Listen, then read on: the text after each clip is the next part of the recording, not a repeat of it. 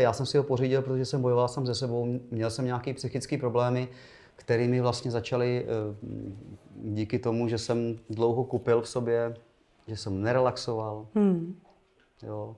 Nežil jsem normální život, hodně jsem kouřil, furt jsem 14 hodin seděl za počítačem, furt hmm. jsem se stresoval v show businessu, co se stane, co kdo napíše, nebo jestli budu mít úspěch. Já když jsem přišel k psychiatrice nebo psychologovi, to je taky jako další, ježišmarja, to no. se bylo kolečko, já jsem si prošel psychosomatikum, kde jsem vlastně byl u doktorky Cajhamlový. Mm-hmm. Tam mě vlastně mm, dost osobnostně, myslím si, dala. Mm-hmm. Řekl bych, že asi víc než psycholog. Přátelé, když se vyrovnáte sami se sebou, tak um, potom vlastně uh, už to neprožíváte tolik jako, jo, začal jsem se zajímat o přírodu, o planetu, o to, jak to celé tady vzniklo, takže uh, už si tolik ty věci nepřipouštím.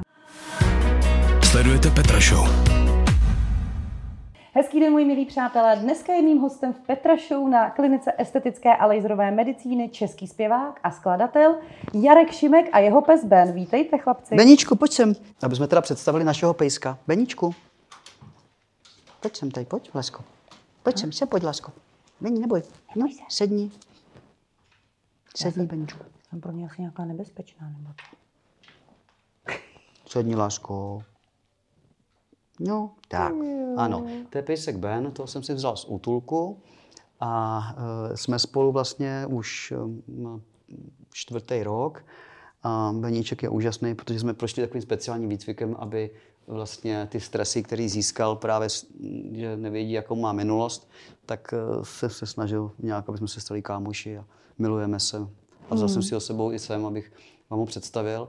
A abych apeloval na lidi, kteří mají psa z útulku, aby si to dobře rozmysleli, když si toho pejska berou, jestli skutečně se o něj jsou schopní eh, postarat eh, profesionálně a jestli o tom psovi taky něco vědí. Protože, přátelé, vzít si domů psa, to není plišák, to není hračka, ale to je duše, sední Beni.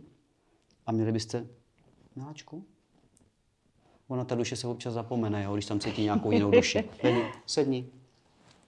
A to muselo být krásný štěně, víš, když to bylo celý bílý a měl to jenom ty vytrčený dvě No be ne. Já myslím, že už mu to je jedno, že už tam No be ne, ale on si sedne. No co to bylo, tohle toho chu? No, no to teda už ale pozdě, dej pác.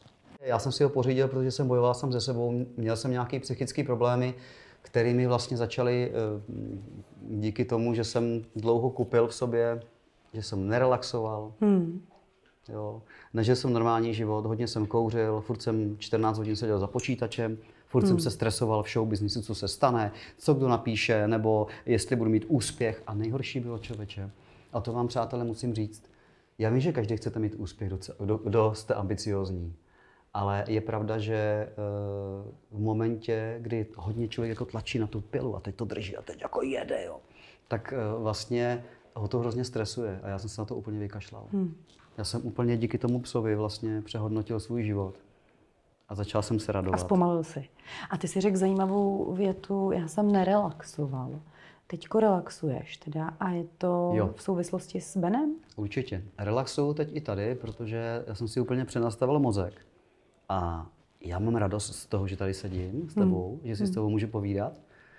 Budu mít radost z toho, že to třeba někoho pobaví, mm. ale že tam třeba řekneme i nějaké věci, které by třeba lidi si mohli vzít jako nějaký. Jo. K srdci. Já to mám taky, nejsem v tom sama, mm. takže já jsem mm. docela jako takový otevřený člověk, který hodně mluví právě o těch psychických problémech, mm.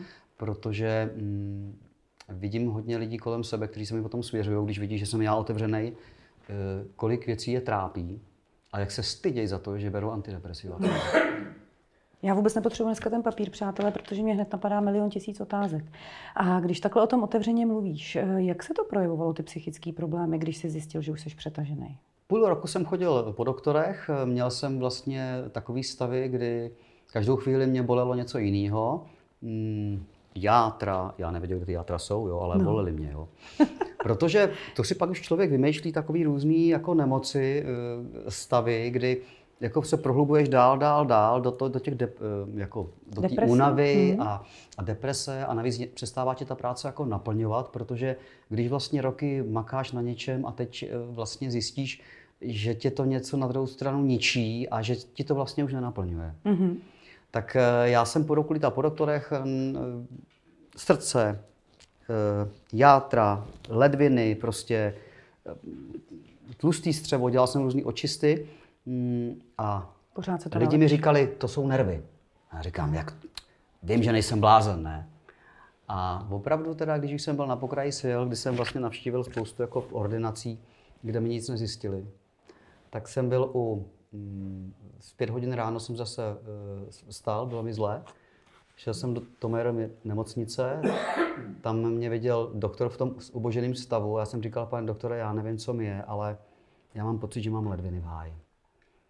A on mi tam píchnul, on se mě podíval, píchnul mi Lexaurin, Ano, a to by se ulevilo. Eh, a dal mi ještě nějaký, nějaký prášek a říká mi, chlape, vy jste s nervama v háji.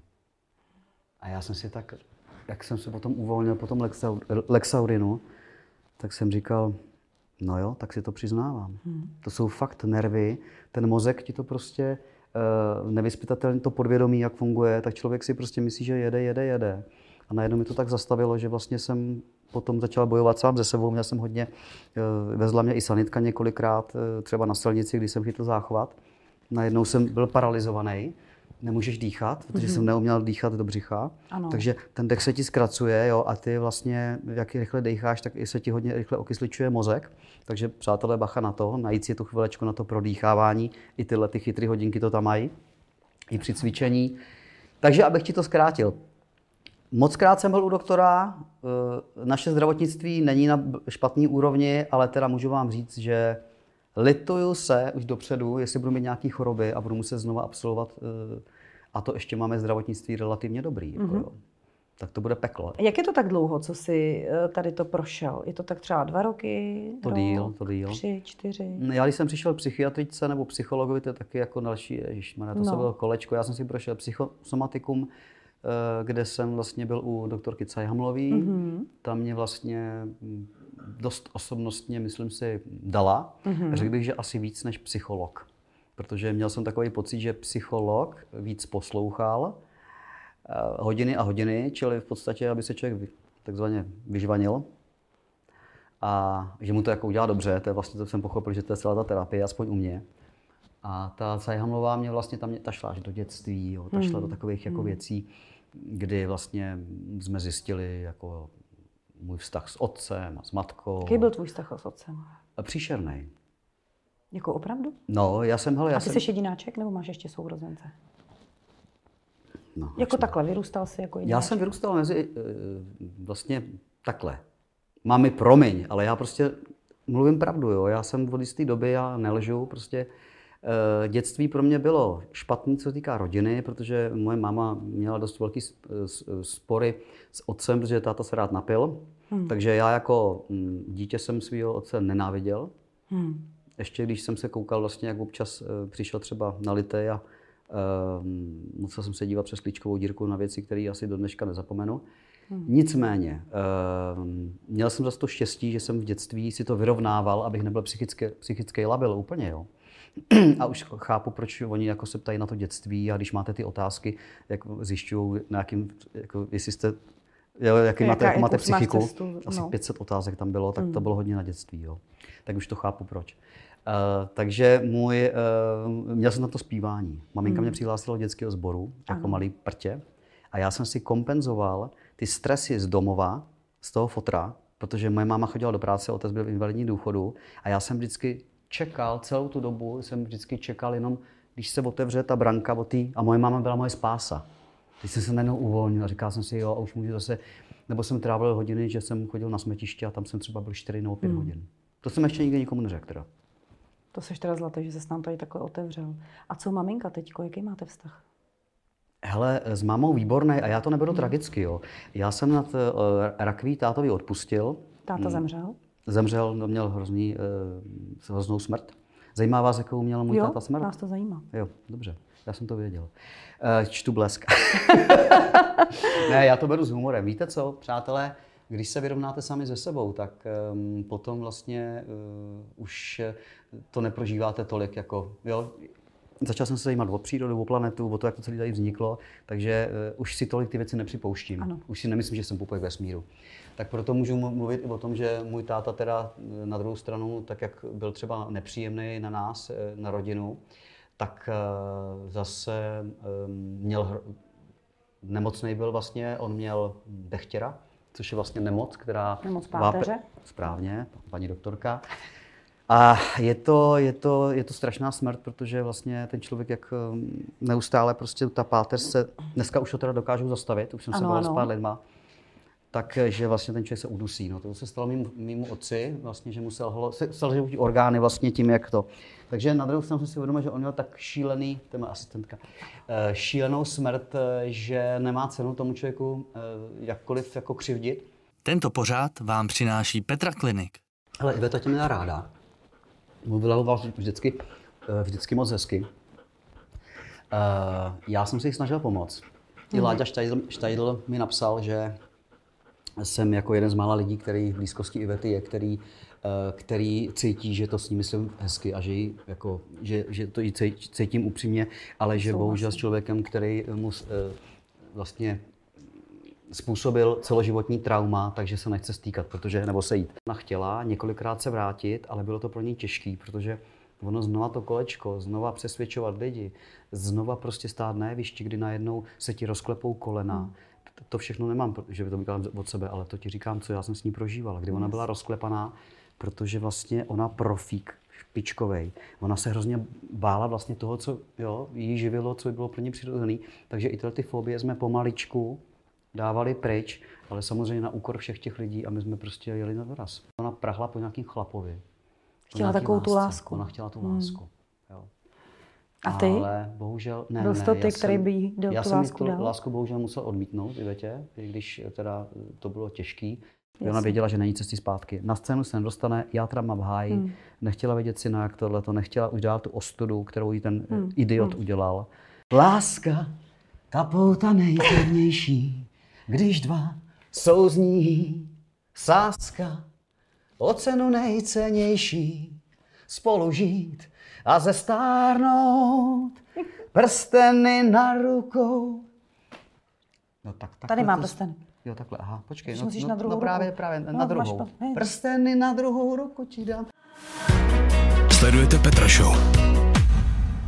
Já si tě pamatuju ještě z doby, kdy jsi velmi... Vehementní byl. Vehementně, ne, pomáhal Ivetě Bartošový. Jaký byl vztah s Ivetou? A to si teda opravdu, já si tě pamatuju, pamatuješ si mě, jak jsem jezdila ještě k vám do té vily? A, Iveta tě měla ráda. A opravdu si, jako ty jsi byl snad jediný člověk z toho jejího okolí, který se jí fakt jako snažil zvednout, jo? Ale Iveta tě měla ráda. Mluvila o vás vždycky, eh, vždycky moc hezky.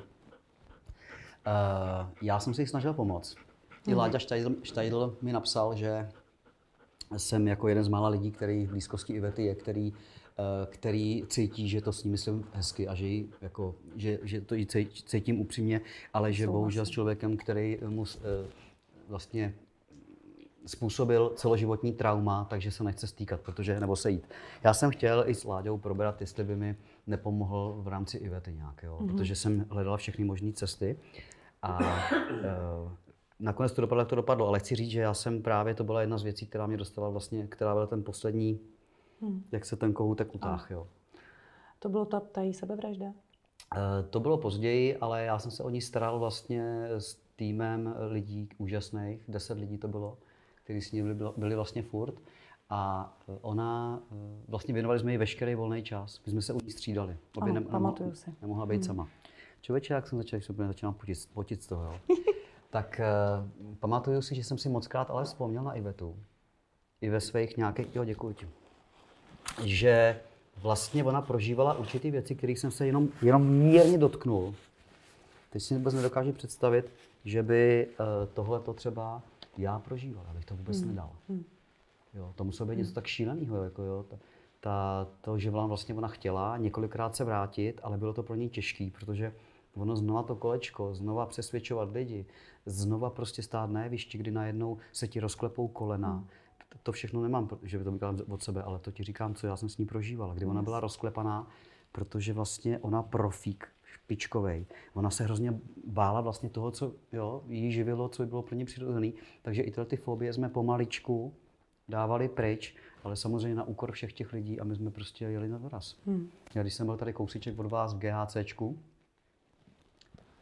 tak eh, to, to už tam jsem brečel, brečel vlastně celou noc, když jsem byl u Vivety a říkal jsem, že tohle jako já nemůžu dát. No ale pak se to nějak zvládlo. Hmm. Byla Iveta hm, vlastně v pořádku, byla úplně čistá. A e, pak teda, ona byla teda hrozně, ona prahla po nějakým chlapovi. Chtěla takovou tu lásku. Ona chtěla tu hmm. lásku. Jo. A ty? Ale bohužel, ne, Byl ne, to ty, který by jí dal já tu jsem lásku dal? lásku bohužel musel odmítnout Ivetě, i když teda to bylo těžký, protože bylo mi řečeno, že Ivetu, pokud odmítne chlap, tak vlastně u ní končí. A bylo to tak? Ne, nebylo. Já jsem nějakým, my jsme měli takový spolu zvláštní vztah, ona mi říkala, že jsem její dvojčátko, hmm. Jaroušek dvojčátko a ona eh, to pochopila. A, ale o to víc potom, jako tím, jak se dala do pořádku, tak strašně toužila mít nějakou jako asi rodinu nebo tak. Hmm. Ale vždycky prostě měla smůlu pro, na nějaký prostě blby s prominutím, Mhm. jo. Když se potom dala dohromady s Richtářem, to si byl ještě jí na blízku, nebo to už pak si z jejího života odešel? No, eh, když se dala eh, dohromady s Richtářem, tak jsme si s Joskou jsme si volali, eh, vysvětloval jsem mu, mm, co by všechno měl udělat. Zkoušel na mě telefony toho typu, že Iveta si s tebou nepřeje spolupracovat se všemi lidmi, kteří ji v něm využili. Říkám, tuhle pohádku znám, dobrý, takže mm, řekl, vysvětloval jsem mu teda, co, co nastane a že to sám absolutně nemůže zvládnout. Neposlechl mě, byli u mě teda ještě jednou eh, kvůli spolupráci, že chtějí eh, dotočit desku. Eh, Iveta tam akorát rychtáře pořád, ty tomu nerozumíš, ne, nemluv Jardovi do toho. A, Takže o to víc ho to samozřejmě proti mě poštvalo, že jo? Na druhou stranu, ona, jo, protože věděl, že ta Iveta ke mně ten cit má a on je všechny, jakmile tam viděl nějaký nebezpečí, tak to odrazil. No, takže nakonec vlastně to dopadlo tak, že já už jsem potom s Ivetou ani neměl možnost ani mluvit, jo. Neměl jsem prostě chuť, protože on bral telefony. Zasáhlo tě to, ta její sebevražda hodně? Překvapilo tě to? No, um, určitě mi to zasáhlo, protože to je moje láska z dětství. Já jsem Ivetu miloval a opravdu chtěl jsem jí pomoct. Takže to určitě jo. Trošku mě šokovalo ani ne to, že eh, to jsme čekali, jo, že něco nastane. přijde. To jsme věděli všichni, eh, kteří jsme byli v blízkosti. Jsem docela eh, v úzkém kontaktu, nebo máme se rádi, voláme si, eh, občas se vidíme, Lumír, brácha vlastně Ivetky eh, a jeho vlastně celá rodina, včetně maminky, který mi i podpořili vlastně ten, tu desku, kterou jsem vydal. Ale my jsme nečekali, že to udělá takhle drsně. Prostě, jo. Nicméně, eh, pak jsem se teda, teda dozvěděl, zase z, tady z kliniky z GHC mi to potvr- potvrdil bývalý eh, spra- pracovník, nebo já nevím, abych neurazil, jo, ale já si myslím, že to byl šéf GHC, který to měl mm-hmm. na starosti. Jo. Tak třeba, když to nebude pravda, tak to. Ale, ale mi řekl, že má Iveta v žalostném stavu dr- eh, játra a že jestli nepřestane do dvou let pít, tak jí hrozí smrt. No a jelikož můj uh, brácha je těžký alkoholik, který vlastně už to má v tom stádiu, kdy mu začíná, začíná hubnout a mm, prostě tam ty játra začínají uh, nefungovat, tak uh, Ivetě nastalo to, uh, co jsme se pak shodli, na to vlastně přišla Jana, manželka Lumíra, že vlastně ona to udělala, až, ale to až po letech jsme, na to, jsme, se, jsme se k tomu dobrali. Protože pitevní zprávu nám nechtěli dát, eh, policajti to chtěli zazdít, eh, my jsme chtě, dokonce psali až na policejní prezidium, aby vlastně to vyřešili nějak, nebo řešili, protože tady evidentně jako došlo k nějakému prostě neznámý pachat, pachatel tady don, eh, Ivetu donutil k sebevraždě. Byly to teda játra, nechtěla, už jí to asi bolelo, že ona byla už potom taková vyhublá, už měla, jo, už to bylo hmm. takový, že to potom tělo žere samo sebe. Tak uh, tam to bylo z toho důvodu, že prostě už to chtěla skončit. Jasně. Ona věděla, že není cesty zpátky. Na scénu se nedostane, játra má v háji, hmm. nechtěla vědět si jak tohle, to nechtěla už dát tu ostudu, kterou jí ten hmm. idiot hmm. udělal. Uh, I v té uh, TV 5, kde prostě ji znemožnil před celým národem. Nemůže člověka, který není zdravý, který má nemocnou psychiku, díky tomu, že dlouhodobě byl vystaven něčemu, teď Ano. už to chápu, tak ten hajzl ji normálně do té TV5 nastrčil jako kašpara. O kterém hajzlovi mluvíš? Víme, bývalý manžel. Ano. Ne, manžel stá- stále vlastně. Vdovec.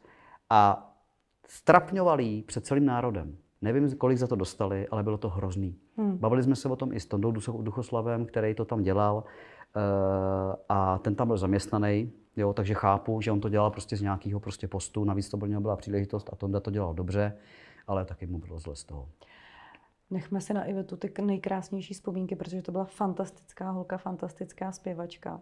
Ty jsi to krásně takhle jako hele, milionové vzpomínky, já teď jsem se do toho takhle zabředl, Vy. ale říkal jsem, sliboval A jsem, že to hezky upřímně. nebude, bude, bude veselo a bude, a i bude smutno. i smutno. A A, bude teď jdeme na to poučno. veselější. A ty? Iveta eh, byla strašně veselý člověk. Ona měla ráda fory, eh, rádi jsme se bavili, rádi jsme se smáli. Hele, já si jako ne, nespomínám na nějaký jako konkrétní, v- prostě já když jsem s ní byl, tak s ní byla prdel, jo, s Ivetou. A ty s tebou je prdel teď, protože ty zpíváš na svatbách, že jo? No se mnou je hrozná prdel. Přátelé, musíme mu tady trošičku, udělej si tady reklamu. Prosím vás, kdybyste se někdo ženil nebo vdával, tak Jarek opravdu fantasticky zpívá na svatbě. Je to tak? Láska, ta pouta nejpevnější, když dva souzní. Sáska, o cenu nejcennější, spolu žít a zestárnout, prsteny na rukou. No tak, takhle Tady mám to- prsten. Jo, takhle, aha, počkej. No, musíš no, na druhou no právě, ruku. právě, No, na máš druhou. pa- ne. Prsteny na druhou ruku ti dám. Teď to máš dát před No vidíš, ale mám- mám málo takhle- prstenů, to Takhle je já prostě- to zpívám. No to je super. Takhle já to No přátelé počkej, kolik to zpívám. stojí taková Klečím legrace? u, oltá, u Jako oltáře nebo v fakt? kostele a Jako já fakt? zpívám, jestli chceš střih. Počkej, co když ta nevěsta si řekne, no tak to jdi do háje, Pepo, já si tady vezmu uh, Jarka. No počkej, to taky bylo, protože já jsem měl dostat před držkou od jednoho, nevadí, že říkám před držkou? Ne, nevadí. Přes Tady se, ústa. tady se může říkat všechno, protože mi to nikdy A nevystřihne. nevadí, že klečím u tvých nohou? Ne, to je krásný, to u mých nohou ještě nikdo neklečel. Tome, nevadí to? Já jsem najednou úplně jako to. Já se musím máš to- obývat, přátelé, u mě Hele. ještě nikdo neklečel. Musí to, teď se to roztáhne, pan režisér dal pokyn. Musíte si taky trochu sáhnout. Víte co, mě strašně zajímalo, to zákulisí vždycky. Jo? Aha. Takže tady takhle krásně vše... Dobře, ale Zaber to tam pěkně to zákulisí, prosím No, no, tě, jo. to zákulisí, aby protože máte jako to tady hezký. viděli, A ten to tady chlapci koukají. Co je ten, můj, tvoje? ten bordel, to je můj. Jo, tvůj. Uh, takže přátelé, tohleto, tuhletu věc, uh, ta mi činí radost, protože takhle klečím, zpívám nevěstám. A to je ten song a ten svatební. Žení, svatební, song svatební. A ten má už ale přes 3,5 milionu zhlédnutí. Jo, jedeme, jedeme, ale vlastně já díky tomu, že jsem zpomalil, tak eh, jsem najednou začal prostě dělat věci, které měly hlavu a patu a mm, tak nějak i energeticky se mi daří. A kolik to stojí, když člověk bude tě chtít takhle na svatbu? Dělej si PR. To Hele, Dneska za ty svatby člověk dá takových peněz, to už jako se ztratí Hele, vzhledem k tomu, že jsme u bohatých podnikatelů, takže když mě třeba osloví tady Péťa z Petra Kliny, tak bych ti to třeba dělal... se jako vdávala ještě. No, tak třeba 300, jako. Ale pro chudý to mám za 10. Takže uděláme z toho nějaký Tisíc. zlatý střed, takže za 20 tisíc by si přijel. Za- Ne, za 10. Já jsem dal slevu. Počkej, fakt jo? Tak Jsem levnější. musí, ale musí říct Petra Show heslo. Pet... Musí říct heslo Petra Ne, Show. počkejte, přátelé, víte co? Počkej, kde teda si tě můžou Uděláme- objednat? Kde si tě můžou objednat? Tak teďko ale spousta holek řeklo, já ho tam chci na té svatbě. A jak jako si na tebe zjistí, kde ne, si to hele, objednám? eh, nemám za to žádnou provizi ani Péťa, my se prostě máme to- vzájemně rádi, takže to musíme upravit na pravou míru. Eh, přátelé, eh, pokud si mi budete chtít objednat na svatbě, samozřejmě Péťo, to by zasp- přijdu, přijdu zaspívat ze známosti, Na moji svatbu. To je No. no. faja. Ne, to, prosím vás, Ne, že, ženiši, na- případně ženiši, na hlaste tvojí, se no, na a já potom, hele, já si to vyberu. www.petraklinik.cz, výborně, tak ano. Ano, a když budu mít třeba potom nějaký, tak mi Peťa pak to tady přišije to oko, aby mi to, aby mi to. Takže, eh, samozřejmě jezdím po svatbách, budu rád, když třeba mi napíšete a domluvíme se nějak, jo, takže vždycky je taky překvapení, ale většinou mi volají teda ženichové. Jako fakt? Jo, To ženichové, teda ale to riskujou chtějí, takového fešáka si no, na ale že to chtějí pro svoji přítelkyni, že jenomže většinou to je tak, že oni poslouchají oba dva nakonec moje písničky. Že ta žena A ten muž? Ne. Ta žena, přátelé, ta vždycky ovlivní toho chlapa tak, že i to, co ten chlap nemá rád, kolikrát jsem to já, tak díky tomu, že ta partnerka to má rád- ráda ty písničky, a oni jsou před tou svatbou, tak oni se do toho nějak oba dva ponořej No. a on najednou potom mi říká, hele, já jsem tě, ne, já jsem na tebe žádl, se ti přiznám, ale víš co, ty máš ty písničky, prostě my jsme si to oba, oba, oba dva zamilovali, protože já nespívám jenom pro holky, já zpívám pro lidi. No počkej, ale kdyby to byla stříbrná svatba, tak už si tě nepozvou, že jo? Pač tam už zase žádlej. Nebo co? Hele, jezdíš jenom na ty první, nebo dělali- jezdíš i na ty ne, opakovaný? tebe, t- ne, ještě jsem teda nebyl, protože se, já jsem si koupil kalhoty, mi se tady hrozně trhá, nevím, co s Já tím. to koukám, no. No, tak se omluvám. Jsem leze trošku. Takový trhán. Ale, ale s dobrým srdcem. S dobrým srdcem, perfektní zpěvák, zaspívá vám na svatbě a když to nebude svatba, tak to bude určitě něco jiného. Jarek Šimek.